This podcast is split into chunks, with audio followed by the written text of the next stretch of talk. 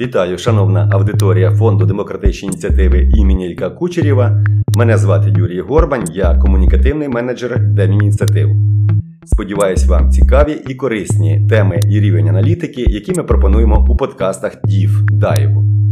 Deep Dive – це новий проєкт Демініціатив, у якому наші аналітики та експерти коментують та аналізують гарячі теми в Україні та світі. Ми також говоримо на теми досліджень, які проводить наш фонд.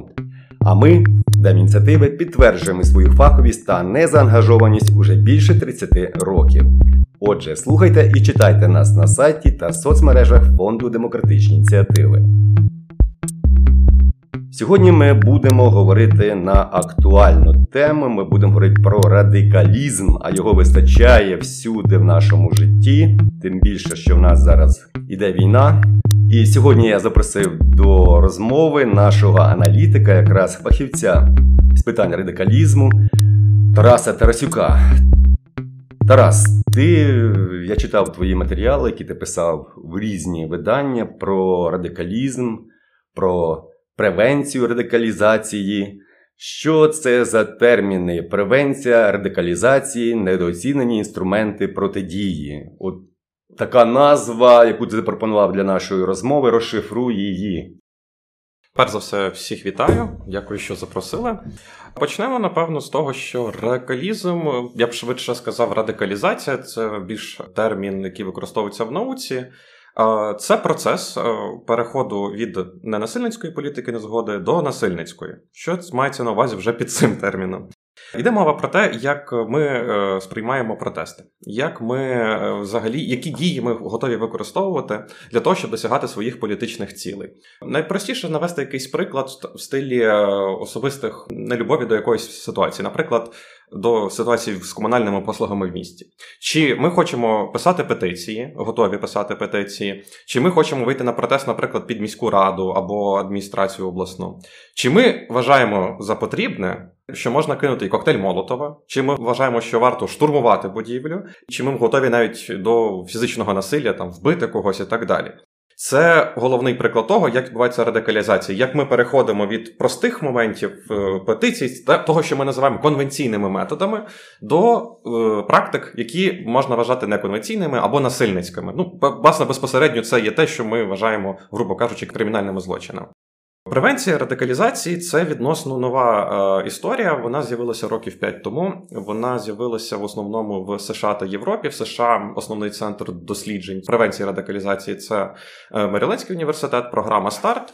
Е, основна історія, звісно, почалася після теракту 11 вересня 2001 року. Тоді для західного світу це стала надзвичайно актуальна історія, як нам протидіяти екстремістам, як нам протидіяти терористам. До цього це теж було 20 століття дуже яскраве на різні терористичні екстремістські формування. Проте, е, чим особливість 21 століття це що якщо раніше це можна було набагато простіше відстежувати, більшість терористів так чи інакше мали більший час е, організації, вони мали підходити в довгу ідеологічну підготовку. У 21 столітті це стало надзвичайно просто.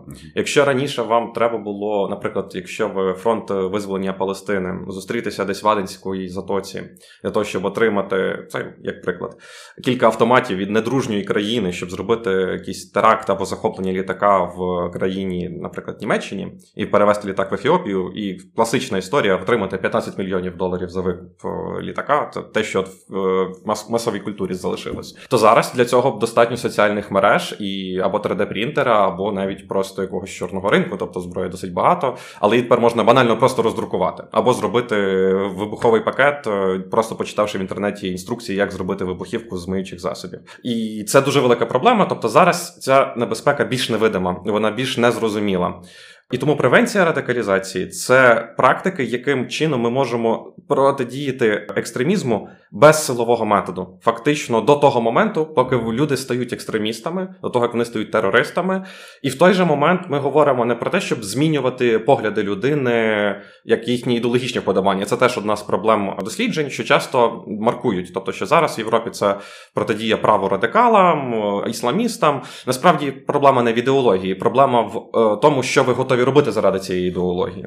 І власне превенція радикалізації, практики протидії превенції радикалізації це е, набір різних інструментів, порад, вивчень, як ми можемо зупинити людей від використання насилля. Скажи, радикалізм це завжди зі знаком мінус, чи є, ну, так, радикалізм позитивного такого змісту? Ну, скажімо, давай я згадаю Революції Гідності. Ми були на Майдані, ми вимагали від Януковича мирними засобами не підписувати е, там ніяких угод з Росією, а навпаки, підписати Євроасоціацію. Влада тоді не почула, і ми стали Так. радикалізуватися.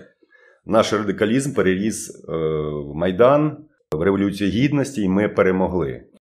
Так, ну е, це сенсативне, звісно. Завжди, коли ми говоримо про те, що стосується нас особисто, це завжди сенсативно. Е, Звісно, що ну, певний елемент радикалізації був на Євромайдані. Тут треба теж розуміти, що це органічний процес. Тобто, коли ми говоримо про радикалізацію, це не є як справді чистим злом якимось, це є певна природня річ, яка відбувається в деяких групах. В силу того, справді, якщо не діють ефектив... е, мирні методи протидії, якщо влада не чує певну групу, це називається механізми радикалізації. Ми можемо їх розбирати на дуже багато різних випадків. Є різні історії, чому люди радикалізуються. Іноді це справді недоступність до влади, іноді це банальне змагання, більш така іронічна історія, коли є, наприклад, дві групи з подібними ідеологічними поглядами, і вони змагаються між собою. Тобто, хто от вони кращі, бо ми там ще коктейлі Молотова кинули. Що ми, ми не гірше? Ми теж будемо кидати коктейлі Молотова. Інші тоді вже пошукають знов якийсь метод, як показати, що вони ще більш віддані своїм поглядам. І так, степ бай степ, ми стаємо все більш агресивними. Стосовно Євромайдану, мені здається, що ні, не завжди справді є. Тобто, іноді знову ж таки, це нормальна практика багатьох протестів, не тільки для українських, використання певних насильницьких практик. Знову ж таки, коли ми говоримо про те, що під час протестів є певні насильницькі випадки, так. Глобально краще, щоб їх не було, але ми не можемо через їхню наявність сказати ну, дискредитувати весь протест.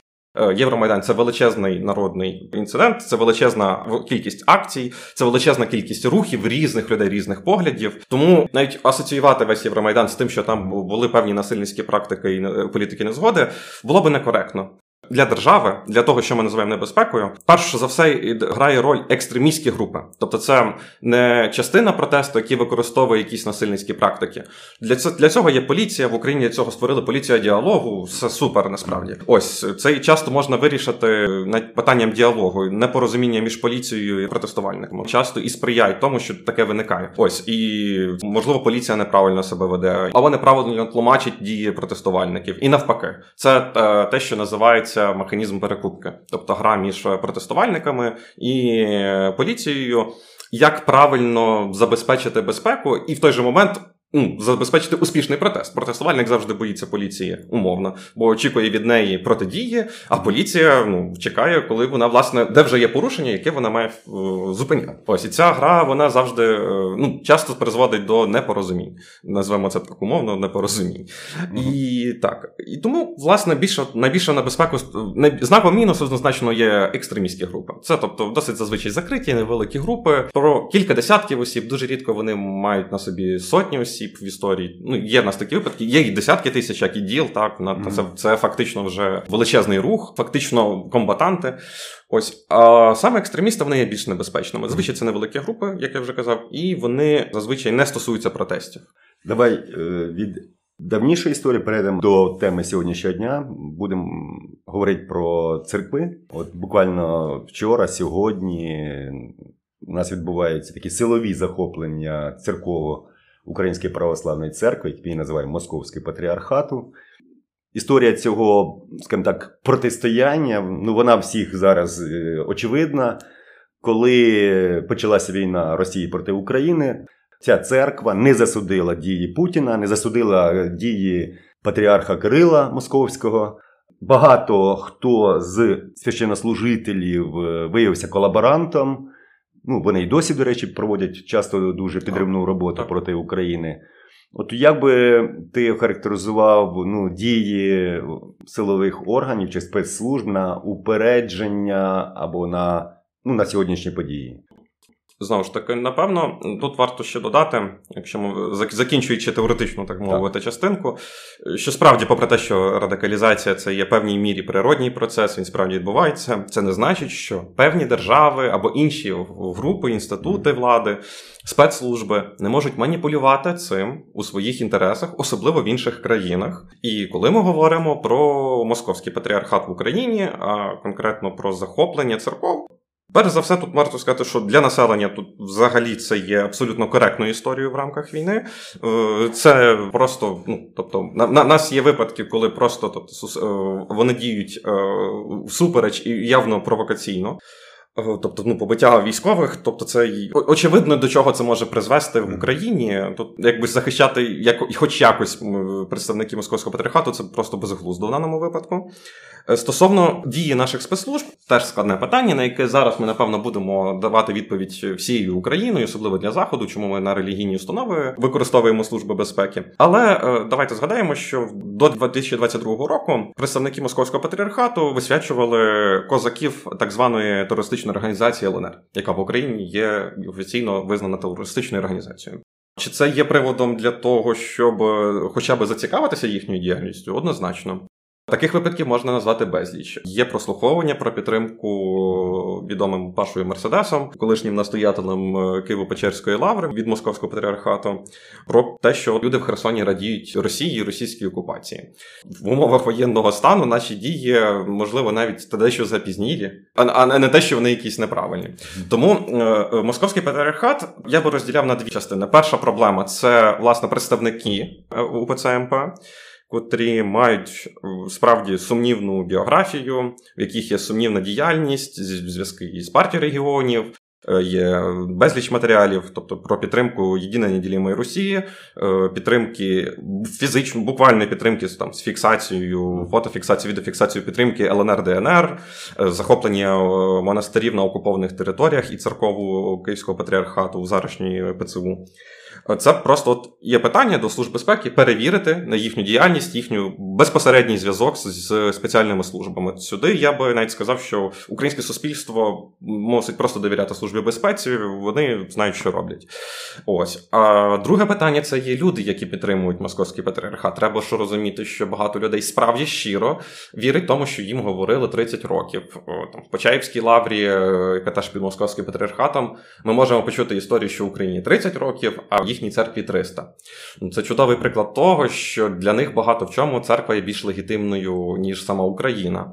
І це ж сталося не просто так. Цим хтось працював, цю риторику пояснювали. І з цим ми маємо сутички. І, напевно, найбільша для мене особиста проблема зараз не те, що ми робимо з московським патріархатом, а що ми будемо робити з людьми, котрі щиро дуже Е, вірують в погляди і риторику московського патріархату, особливо не як релігійний елемент, а саме в ідеологічній сфері. Те, що вони говорять про державу, про державний суверенітет, про українську ідентичність, е, про перебіг війни. І цих людей не можна звинувачувати прямо в тому, що вони е, злочинці.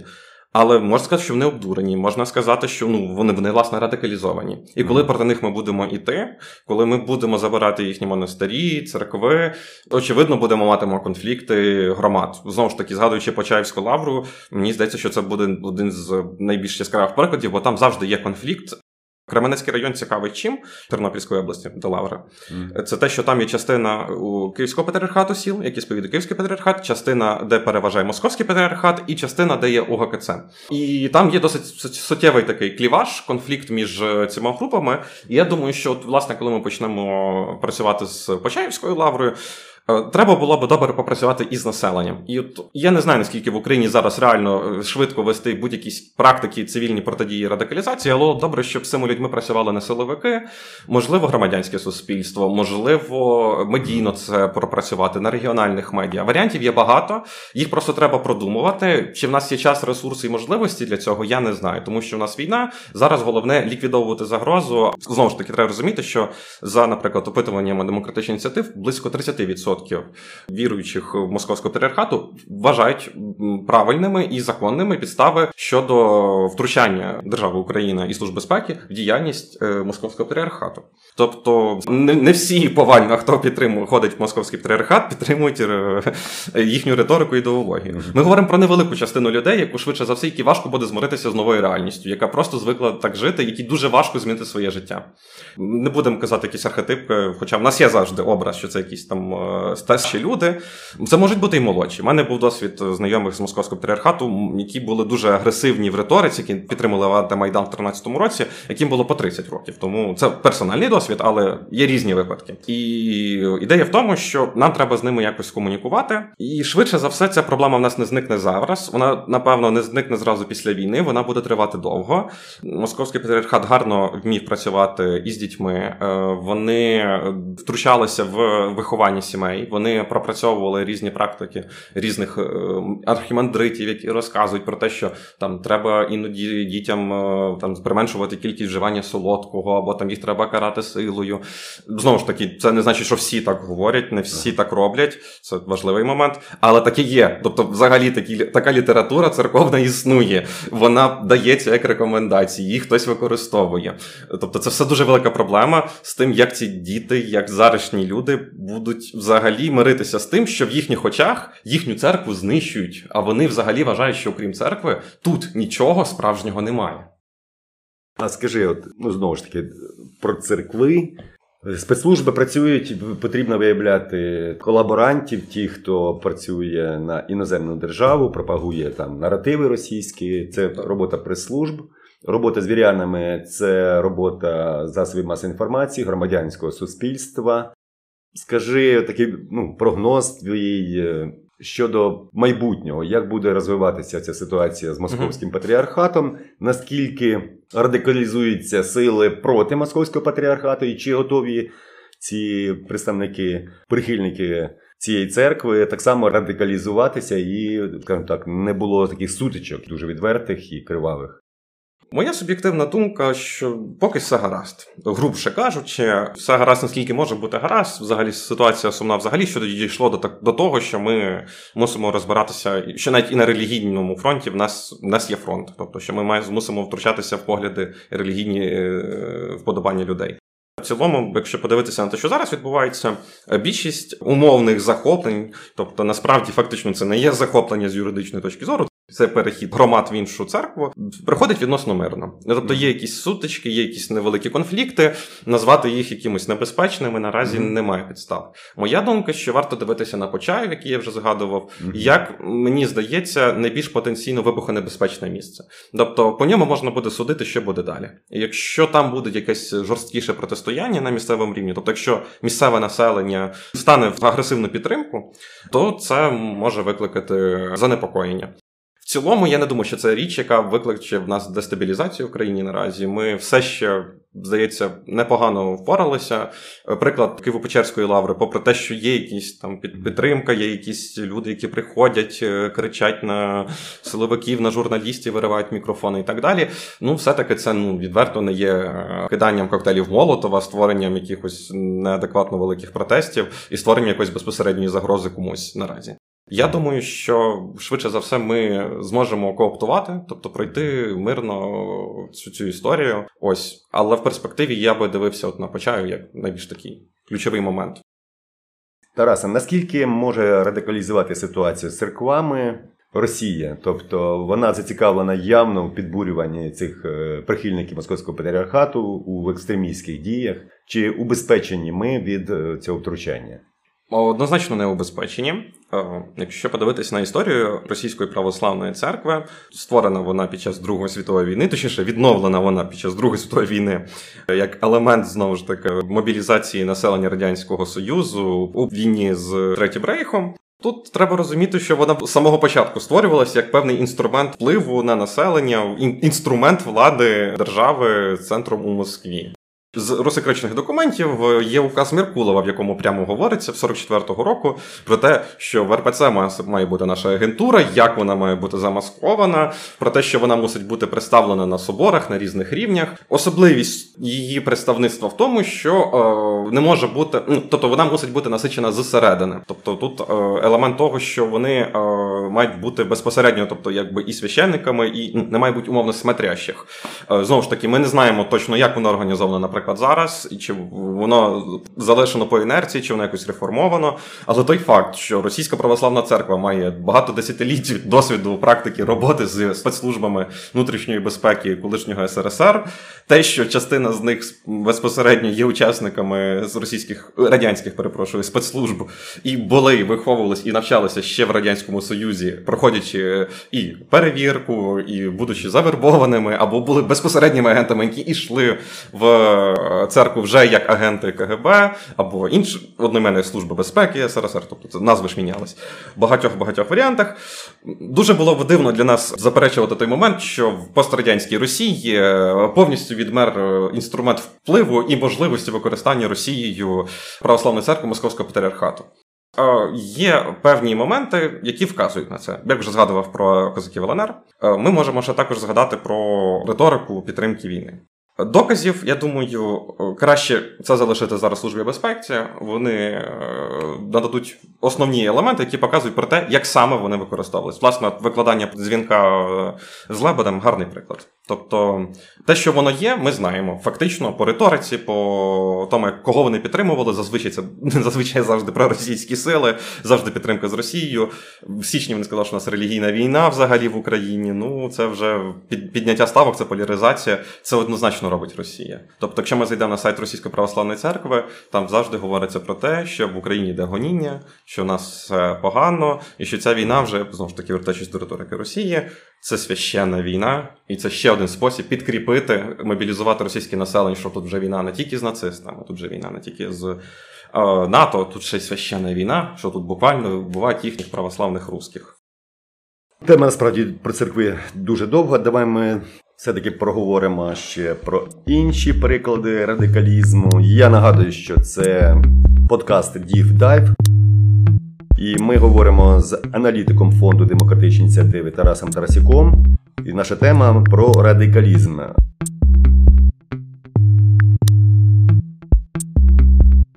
Дякую, Тарасе. Ми говорили про ситуацію з церквами, зокрема з московським патріархатом, наскільки він може бути радикалізований.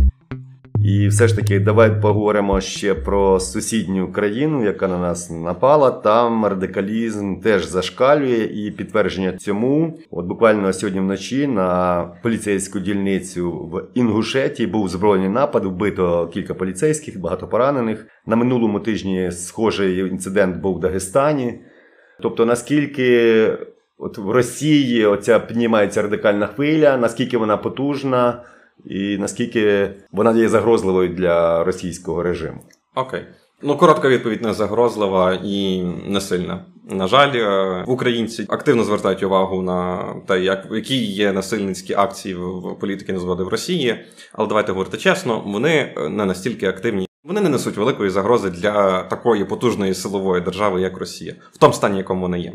Е, так, вони є. Тобто радикалізм е, певний присутній. Але тут ще треба врахувати той момент, що ми ніколи не знаємо, де це є провокація, де є це інсценування, не знаємо, наприклад, е, якісь підрозділи ФСБ дуже не хоче їхати на спеціальну воєнну операцію. Ну, дуже не хоче. Але в нього в районі нічого не відбувається. Було би добре показати якийсь теракт. Наприклад. Для того, щоб показати, ну от ми з цим боремось. Це один з прикладів того, як це може працювати в авторитарному режимі. Так, на Кавказі певний спротив існував, історично тяглість існує. Тобто, в певній мірі ми можемо говорити, що з історичної ретроспективи це найбільш вибухонебезпечний регіон Росії. Але це знову ж таки певне кліше. Ми не знаємо. В нас досить мало даних. Ми опираємося на історію. Ми опираємося на чеченську кампанію, ми опираємося і на дагестанську кампанію. Власне ж багато подій відбувалося і в Дагестані в той період. Е, загалом, напевно, найбільше протестний потенціал був в Дагестані з того, що ми бачили. Можливо, він є ще десь там в Буряті. Можливо, це будуть самі етнічні росіяни. В чомусь ми завжди якось ставимо ставку на національні меншини, але це не обов'язково. Вони можуть бути протести, можуть виникнути і, наприклад, десь в Сибірі, де етнічні то росіяни переважають. Ну ще багато українців, які вважають себе росіянами. Але е, може бути власне, вони мають іншу ідентичність. Для них Москва і війна це досить далеко. Ну або Владивосток, то там взагалі е, ця війна це трошечки інший всесвіт. О, чисто географічно, коли ти на кордоні з КНР і Японією, в тебе трошки інший світ. Але напевно, все-таки я б сказав, що дагестанські протести осені найбільше сподівання було на них. Але вони все-таки були невдалі, вони були дивно скоординовані, відверто то кажучи. Тобто, ну, якісь банальні речі, як от протесту, назначення години. Утро Дагестану, основний канал, який вів всі ці протести, анонімний, що теж цікаво. І, наприклад, основні протести вони визначали на найбільшому проспекту, який більше 4 кілометрів завдовжки. Збираємось на ньому. От давайте уявимо, що ми в Дагестані. Е, ми дуже боїмося виходити проти влади, ну дуже хочемо. І нам кажуть збиратися і шукати одного на проспекті в 4 кілометри довжиною. Логічніше було вибрати якусь площу, якусь більш чітку точку, насправді. Тобто, тому що це об'єктивно, то поліції просто можна їздити, дивитися, хто кучкується. Так само питання, чому там, наприклад, призначений був протест, якщо не помиляюсь, 21 вересня. Збираємося в місті в 16 годині. Зараз скажемо, що будемо робити, і в 16.15 е, зникає з телеграм-каналу будь-яка інформація, ніхто її не веде, ніхто не координує протест, і люди просто якби ну не знають, що робити. Хто веде канал, ми не знаємо. Тому е, я би сказав про те, що ми, ми не можемо бути впевнені в тому, що ці протести не є зманіпульованими. Більше того, вони власне не відбувалися досить радикальними, попри репресії. Ну, ми всі знаємо відео, да, тобто як один поліцейський гонить 20 е, людей, які тікають від нього. Ну, тобто, я би сказав, що ми не вар... не варто на них сильно розраховувати, якщо чесно. Взагалом, бачимо, що буде з економічною ситуацією. Основний приклад того, як там може розвиватися екстремізм, це коли впадуть кошти, коли люди відчують, е, що влада не впорається. Це це досить базові речі, вони працюють всюди. Це теорія Ліпсета. Тобто, якщо впадає благополуччя, зростає кількість радикалізації. Це власне там дослідження і Маріландського університету. Угу. що Рівень криміногенної установки зростає разом з екстремістською обстановкою. А чи вимірюється ну, радикалізм якимись цифрами, способом вивчення громадської думки, можливо? От, Скажімо, ми, демократичні ініціативи, проводили опитування і на Майдані, і до Майдану, і під час Майдану, і після Майдану. Ірина Бекешкіна, наша директорка, на жаль, покійна, називала цифру 15. Я процитую, що вона говорила. Не можна забувати, що є суспільство, в його активної частини зріє нетерпіння, і, хоча кількісно готові до протестів менше людей, ніж раніше, тому що наступає апатія, але для революції не треба більшості. У Помаранчеві брало участь 15% населення, у Революції Гідності стільки ж, і цього вистачило. Тому скільки треба, скажімо так, у Росії отих незадоволених радикальних людей, аби вони, ну пішли на революцію? Дуже складне запитання. От за рік вивчення цих питань в Росії саме. Важко було зрозуміти, чи потенціал існує взагалі. Росія завжди виглядає дуже сюрреалістично, і дуже важко на неї накладати ці елементи, тому що ми говоримо про Україну як хай не саму сильну, але все ж демократію, демократичну країну. І так само більшість досліджень, кількісних особливо, вони базуються на демократичних країнах. Тому насправді важко сказати. Моя особиста думка, вона дуже суб'єктивна. Я просто мушу це наголосити на цьому.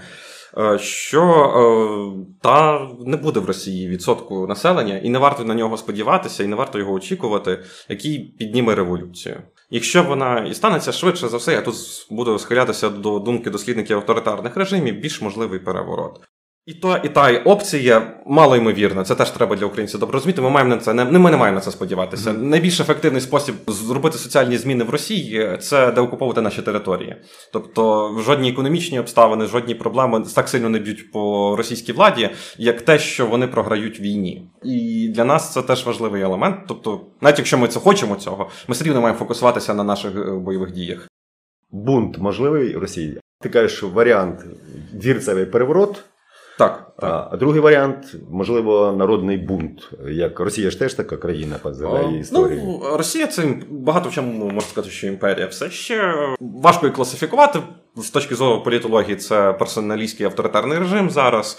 Е, з точки зору того, як ми це розуміємо в суспільстві, це ближче до імперії поняття, погляди їхньої влади імперіалістичні однозначно, тобто це власне відродження якихось імперіалістичних амбіцій Росії. Ну, власне, воно йшло всі 30 років, просто зараз воно на якомусь піку. І бунт. Ні, я я, я, я не вважаю. Ну, Тобто я я вірю в те, що е, вірсовий переворот може в певній мірі дестабілізувати ситуацію. Е, тут би я звернув увагу, можливо, на те, що в Росії зростає кількість приватних військових компаній. І тут я проведу таку дуже грубу аналогію, але з Римською імперією, що от коли римські генерали мали свої легіони, це дуже добре їм допомагало в тому, щоб захоплювати владу. А потім ще створювати різні Пальмірську імперію на східній частині Римської імперії, тобто створювати проводити громадянські війни, що, звісно, приводило і до радикалізації суспільства, до дестабілізації і тому подібне. Тому, коли ми говоримо про переворот Росії, якщо ми будемо вважати, що це імперія, припускаємо, і в ній зростає все більше так званих варлорд, лордів війни, в вигляді Кадирова, в вигляді відомих нам вагнерівців вже дуже добре, якщо скільки їх би там не залишилось. Це потенціал, який може виникнути, і вони можуть створити справді хаос. Тобто, якщо щось я би можу сказати про це, то я би ставив на те, що приватні військові компанії стануть конкурентами центральної влади, і в свою чергу вони можуть проводити і радикальні дії, мобілізовувати людей. І це може може виглядати для нас буде як бунт. Може, може, це можемо назвати це революцією, можемо назвати це громадянською війною. Я не знаю. Але знову ж таки, треба наголосити всі ці варіанти малоймовірні наразі. Тобто, mm-hmm. перш за все, треба це добре теж запам'ятати розуміти. Не варто на це сподіватися в зарочній ситуації в Україні.